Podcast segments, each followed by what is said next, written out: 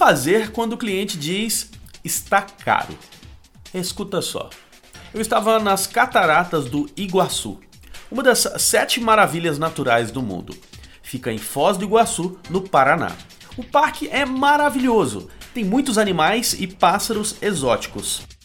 E claro, a beleza das cachoeiras e quedas d'água são realmente impressionantes. Entrei em uma loja de souvenirs. Tinham brinquedos, pelúcias, imã de geladeira, quadros, enfim, uma enorme quantidade de opções de lembrancinhas daquele lugar tão bonito. Eu perguntei para a vendedora: quanto custa este chaveiro? 15 reais, ela respondeu. Mas é muito caro. Eu respondi de maneira automática. Sabe o que ela fez? Se aproximou de mim, colocou a mão nos meus ombros e disse: Olhe lá fora. Veja como são lindas as cataratas. O que o senhor está comprando não é um chaveiro qualquer.